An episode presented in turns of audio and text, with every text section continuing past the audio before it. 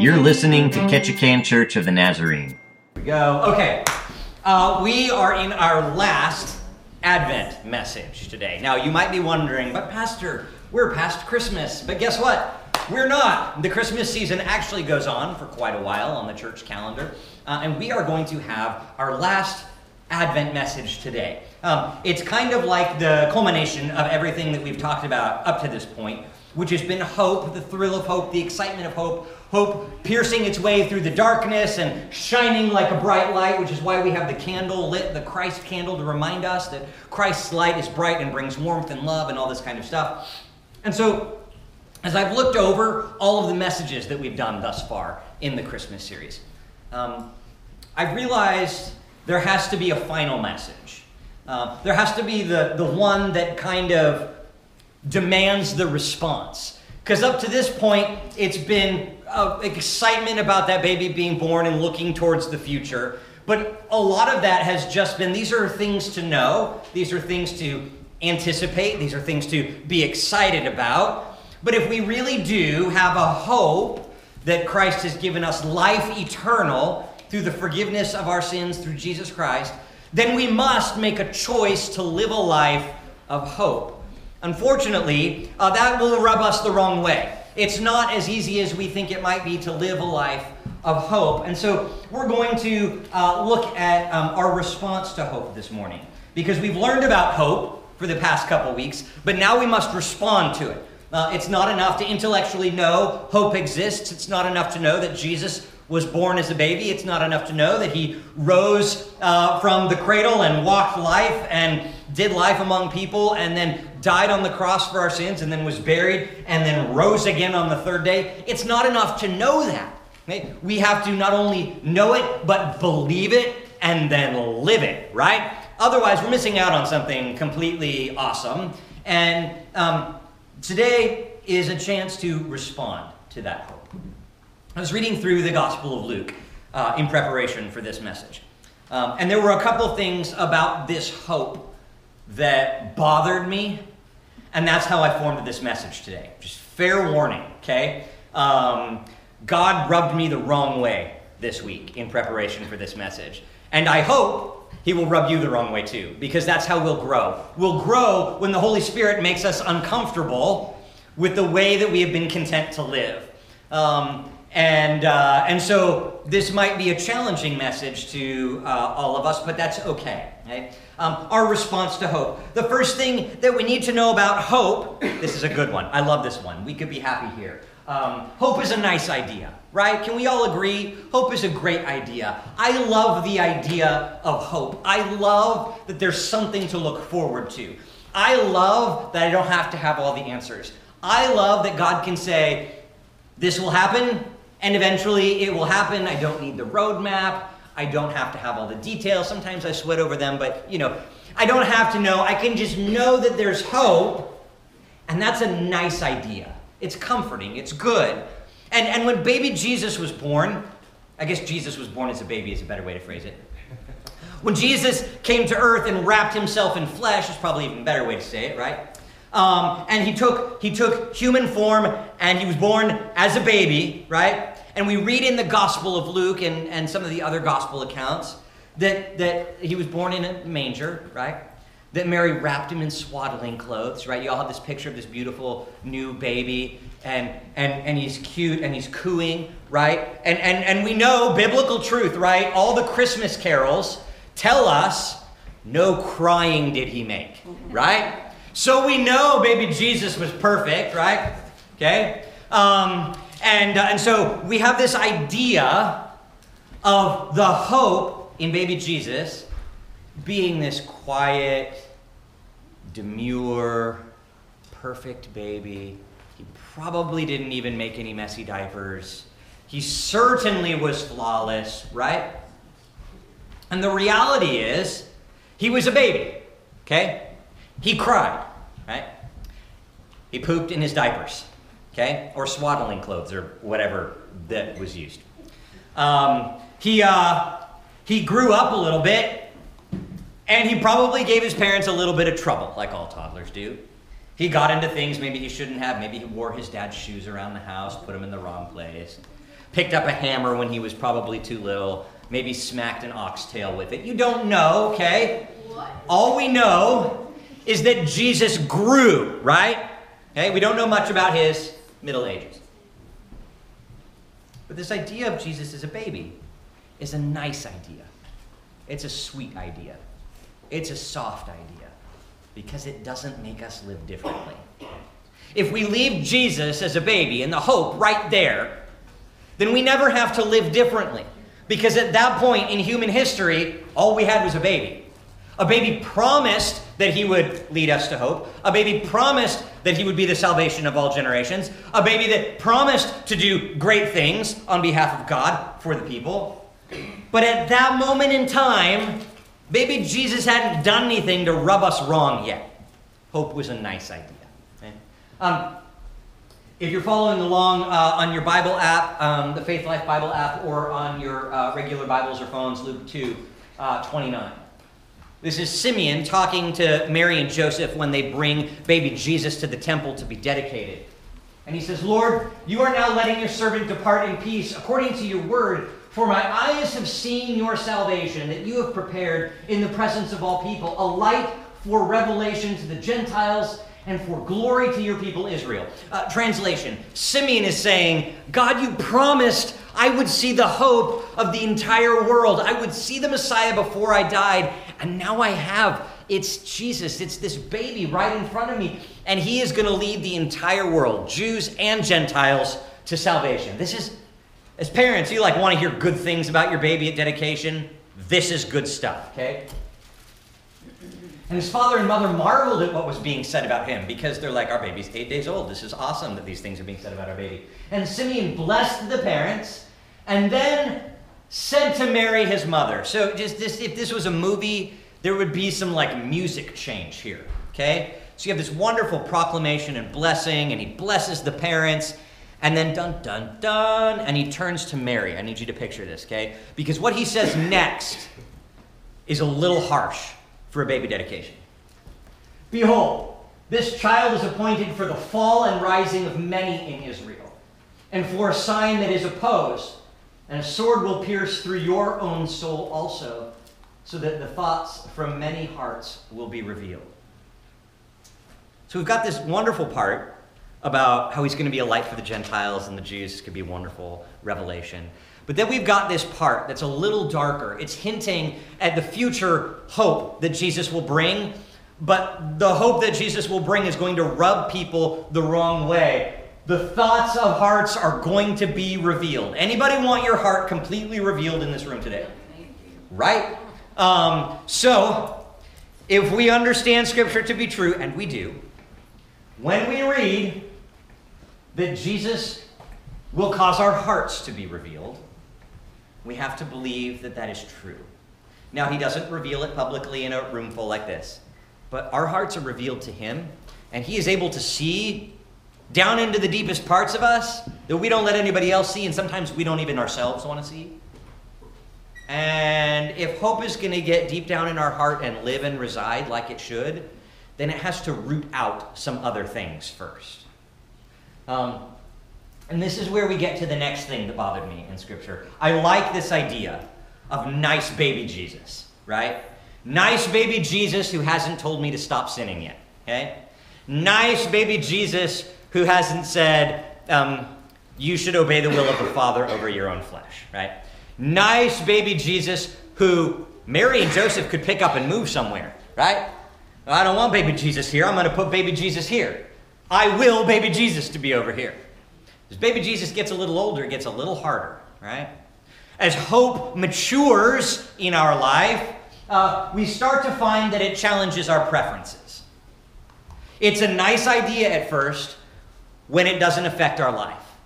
Great idea out in the distance. I love that hope that Jesus gives me. But if we're not if we're not embracing hope, if we're not letting it challenge our preferences, we just think it's a nice idea, but we're not really living it. This idea of challenging our preferences, um, man, this is, this is a really hard one. Because the reality of hope is not what I want hope to be. I want what I want. And I hope I get what I want. And in fact, a lot of the Christmas season has very much become, I hope I will get. Right? Um, we have this idea of the way things should work out for our lives. We, we plan things accordingly. We go certain places and we do certain things so that our lives will work out the way we want them to. But if we submit to the hope that Christ offers, it might actually take us the opposite direction than we want to go. It might actually take us to people we wouldn't ordinarily talk to.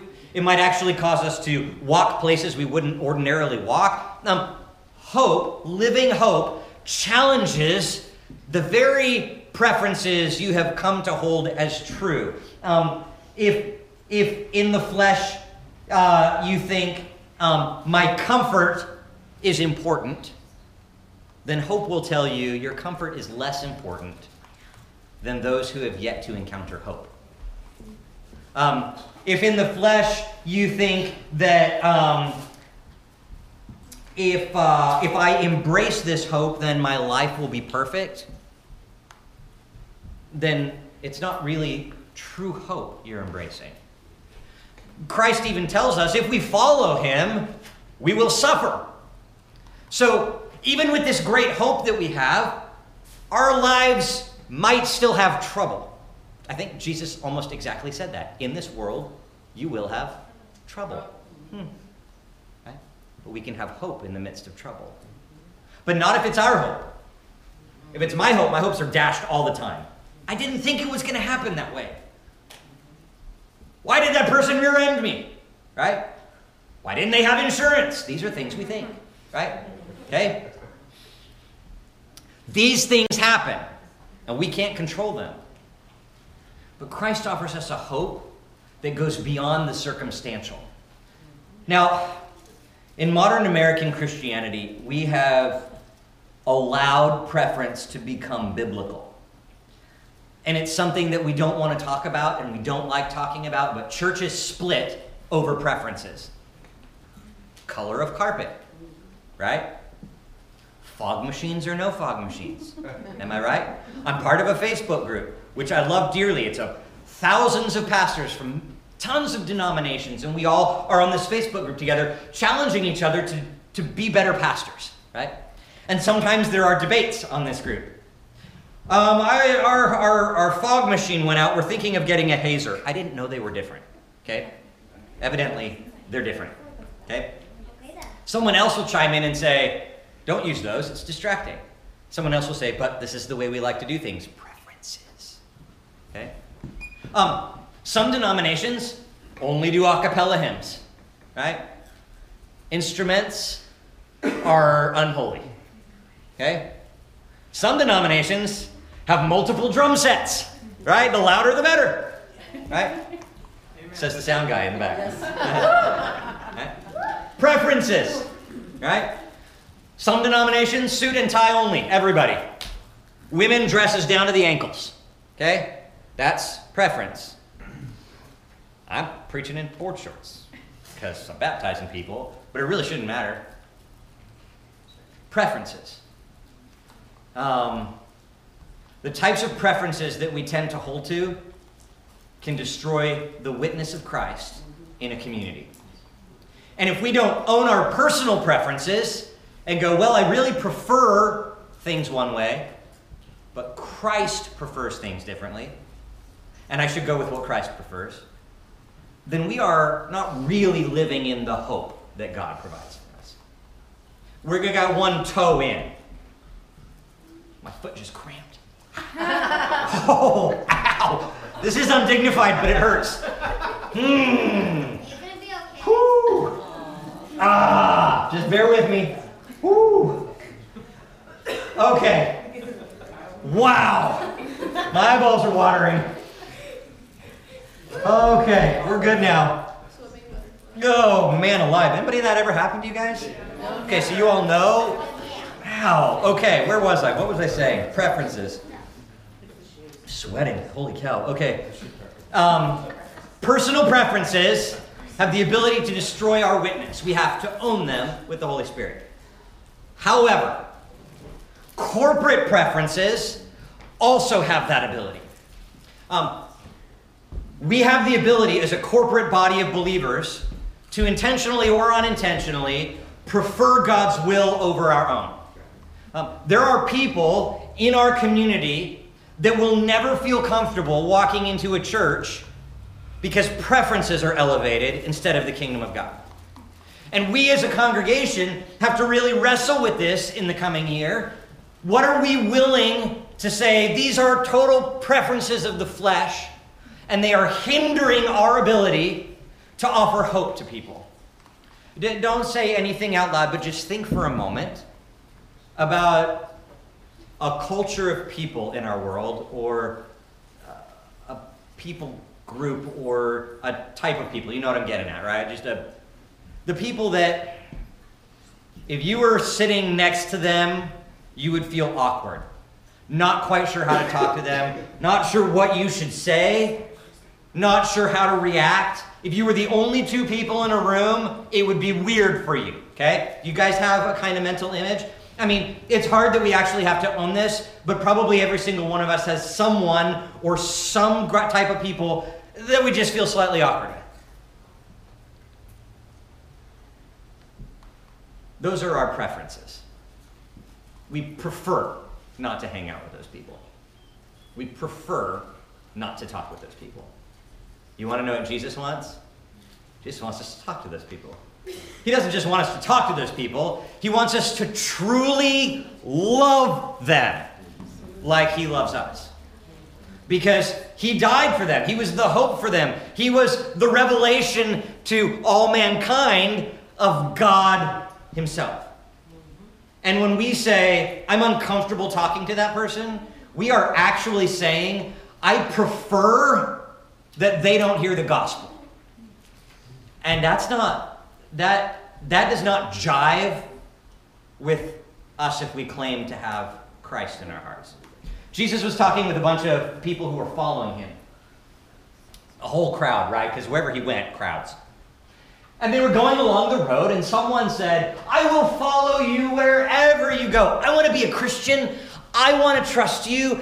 I will be baptized. I will do what you say. Choose me.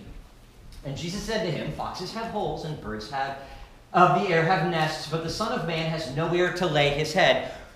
Translated, if you follow me, you will be homeless and poor, and you need to know that your preferences for comfort and amenities are probably not going to be met.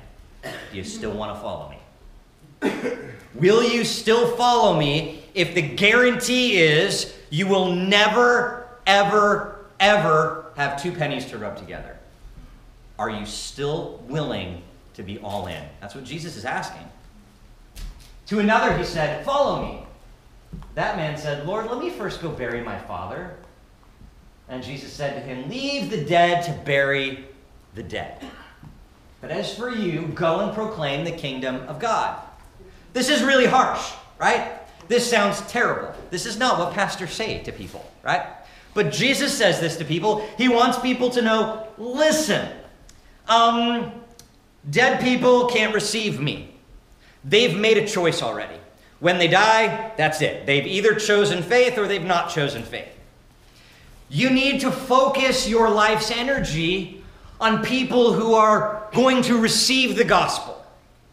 Go and preach life to people who still have a chance for life, who need hope. Jesus continues to a third person. Another said, I will follow you, Lord, but let me first go say farewell to those. I followed you on this journey, Jesus. I've been with you. I've heard what you're teaching. I really like everything you said. My home is 15 miles back that way. I will run home, say goodbye to my people, and I will run and catch up with you. And Jesus is smart. He's a smart cookie. Okay, he knows. No one who puts his hand to the plow and looks back is fit for the kingdom of God. What he's saying is, if you go 15 miles back down the road and you step foot into the campground of your old temptations and your old friends and your old life, you will get sucked right back into that and you're not going to come back after me. Don't go back to what you left. There is hope ahead of you. Walk in that. Don't turn around. And that's the problem. We oftentimes turn around, but Jesus is saying, don't look back. Keep walking in hope. Okay? There's so much more ahead. Now, the last thing that we need to know about hope, and this is this is a simple but challenging one. Okay? It, it's a nice idea. It challenges your preferences, and it's all consuming. All or nothing. Jesus doesn't get part of you, right? You can't just give him some and withhold others. He can have the right half of my body, but with the left half of my body, I'm still going to live in the flesh. Right? Doesn't work that way. To live in the kingdom of hope, to really inherit what God has given to us through Christ Jesus, it's all or nothing. He wants all of us, every bit of us, to be submitted to his perfect will. This is a all-consuming kind of hope, and it's a thoughtful choice. It's an intentional choice. It's something we say, it's going to be hard sometimes. I know I'm going to have trouble. People might not like me. All the excuses we can give left and right. But we still make the choice to walk forward in hope. Luke 14. Great crowds accompanied him now, and he turned and he said to them, If anyone comes to me and does not hate his own father and mother and wife and children and brothers and sisters, yes, even his own life, he cannot be my disciple. What he's saying is listen, there are relationships that you will have. But the first, primary, most important, above all others relationship is the relationship between me and you. And if my love for you and your love for me in return does not make look all other relationships look pale in comparison, then you're probably not my disciple. You are elevating a relationship above me. Our relationship needs to be first. Our relationship needs to be primary. Ours is first priority. Jesus says this is what defines you as a disciple our relationship. Whoever does not bear his own cross and come after me cannot be my disciple. Again, this is, this is that challenge that says it has to be all or nothing. You have to be willing to walk the road of hope that God lays for you.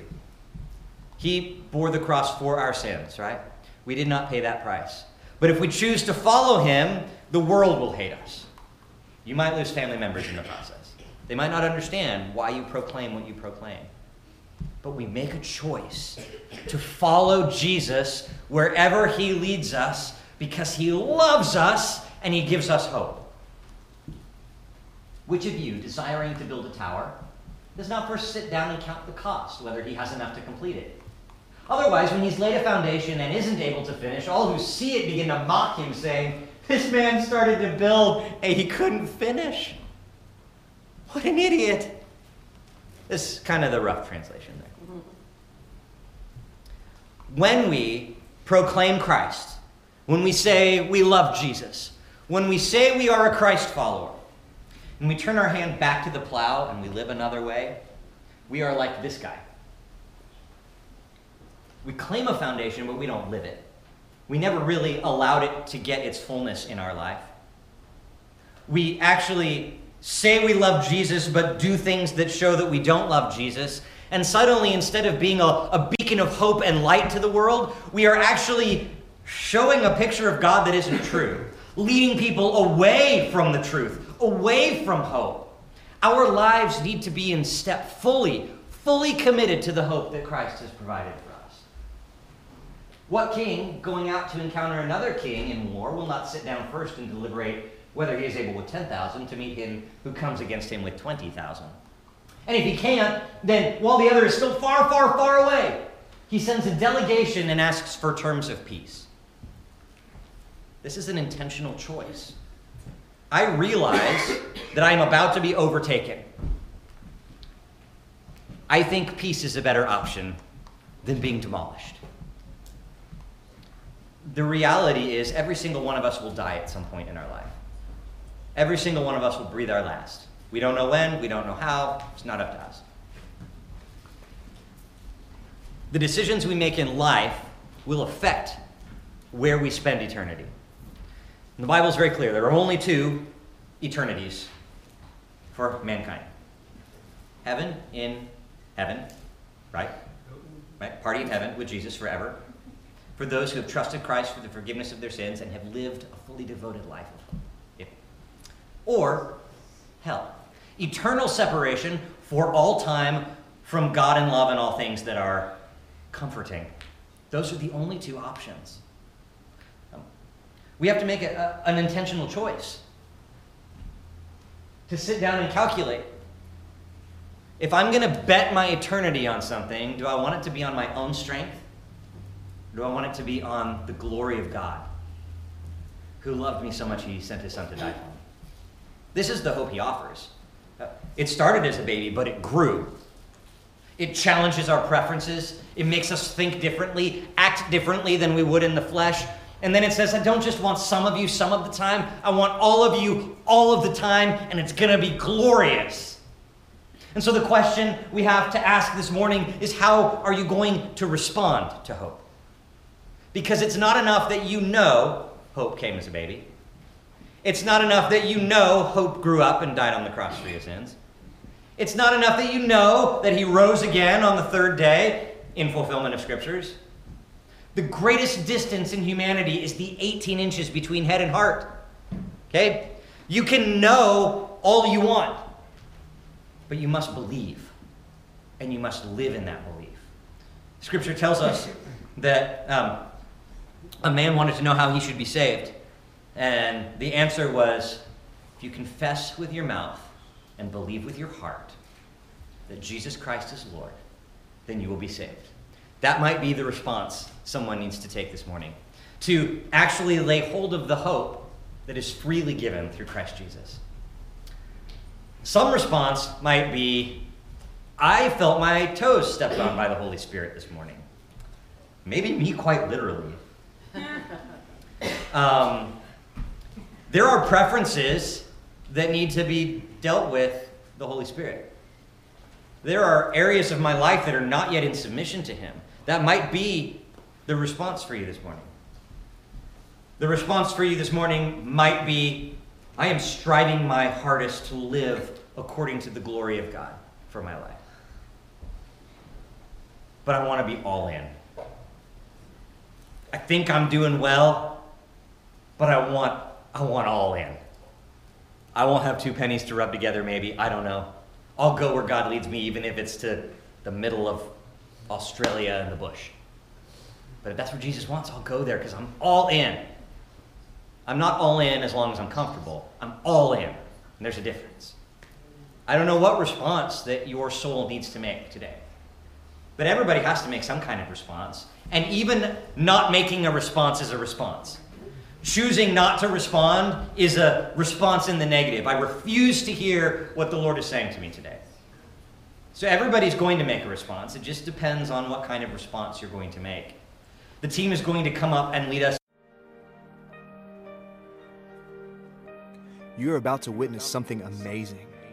More accurately, you're about to witness the result of an amazing supernatural equation of events baptism. The equation starts with a Savior who left heaven, faced all the temptations of a broken world, and overcame it, who faced all the finality of death and burial and overcame it, in order to allow an unholy people separated by a giant chasm from their holy God to overcome it. This giant chasm is called sin. We are born into it. We cannot defeat it. It will kill us. There is no hope. But we are not hopeless. You see, from the beginning of time, God had a plan a plan for us to be rescued, reborn, recreated, regenerated, redeemed. A perfect equation by which a sinful man can encounter a risen Savior and become a chosen child. And today, we get to witness the result of that equation baptism.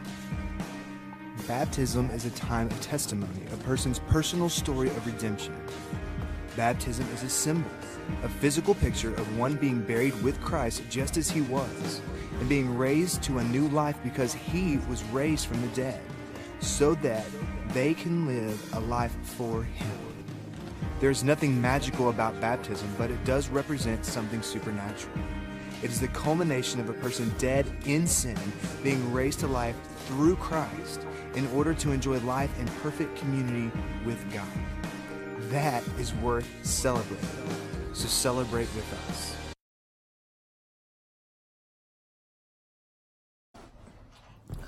So, Piper, tell me about Jesus. Um, that he died on the cross for his sins and he let us have um, forgiveness. Piper, can you tell me what sin is? Being doing good stuff, bad stuff. I mean, um, and you're disobeying your parents, And who do you have to ask for forgiveness of sin? Jesus, or God. How do you know you get to go to heaven? Um, you have to give Jesus in your heart, and then you can go to heaven. How is your life going to be different after after you ask Jesus into your heart? Um, you have really good stuff in your heart.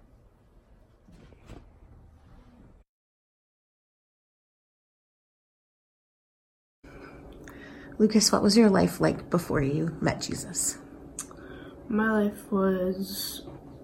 It wasn't great. It wasn't that bad though, but it wasn't really centered on God. Centered on lots of other things. So, yeah.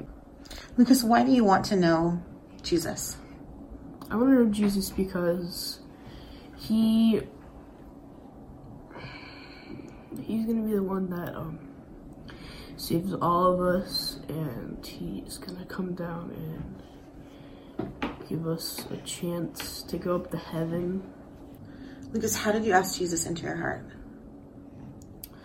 I asked Jesus into my heart when it was one of the nights, I think it was the first night of Advent. Uh, my dad asked if anyone wanted to be saved. And I said yes. And I prayed the the prayer out loud to be saved. And here I am. Lucas, how has your life changed? My life has changed in just the ways that I make more ch- uh, choices that are more towards God and that He would want me to do. I've also have been more open to that. I'm like a Christian, and I've been inviting other people to my to our church and other parts that would just bring them closer.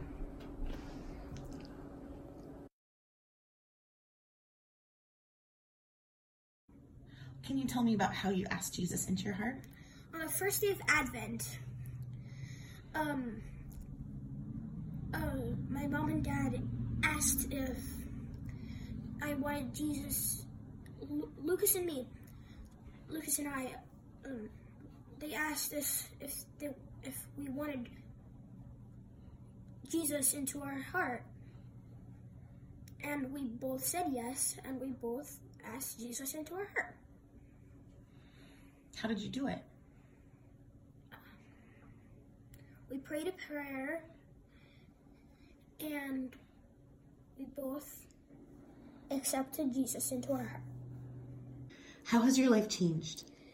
Um, it changed very well and since I have the Holy Spirit in my in my life now, I am going to heaven. An awesome church. I still go to the church. It was just an awesome life. But once you ask Jesus into your heart, you live an awesomer life. Well, I'll try to do this without crying too much. I'm a very proud father. It's uh, exciting to uh, know that all three of my kids have accepted Christ as a personal Savior, and that not only will I get to spend this world and this life with them, but that God has blessed us enough to have our family in heaven for eternity. And uh, I was obviously from the testimonies you heard, I was there that night when uh, we talked to our kids after the first Advent, and I wish I could have recorded Lucas's prayer. It was really sincere. It just, it was amazing to know that God had touched his heart in such a way where he was like, I need Christ in my life. So, not of a blubbery mess. Um, Lucas, do you believe that Jesus Christ saved you from your sins? Yeah.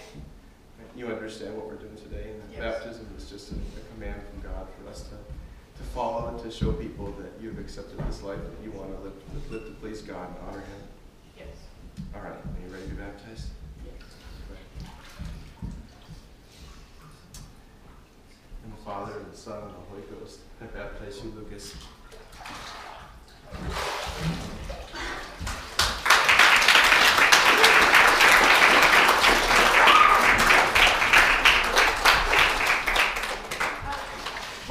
Two didn't want me to do it. They wanted pastor, so I'm not sure why, but that's all right.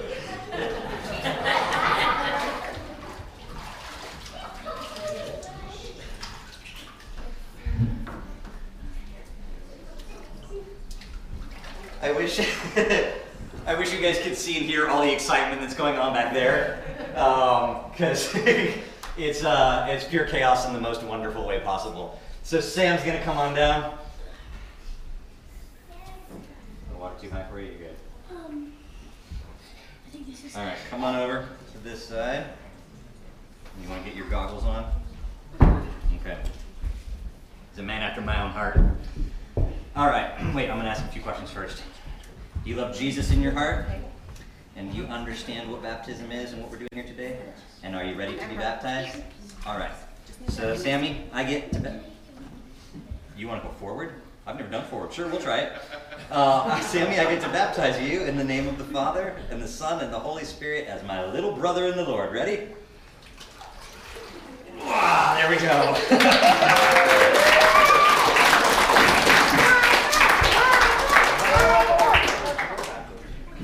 Oh, We're swapping goggles. Hold, So- please. Hold, hold phone. Hold these. They have wet clothes. Yes, they do. they have very wet clothes. Yes. Very wet clothes. All right, Piper, this might be over your head. Piper. I think it will. Yeah. To be honest, it was up I to don't want to pre-baptize you before we get ready. Piper. Let's see how tall that would be. Yeah, Piper. What do you think? You can do Can you it. tell? All right. That's what my mom used to do. All right. Oh, you're good. Look at that. You've just heard a message from Ketchikan Church of the Nazarene. To learn more about our church or to support our ministries, you can visit ktnnaz.org.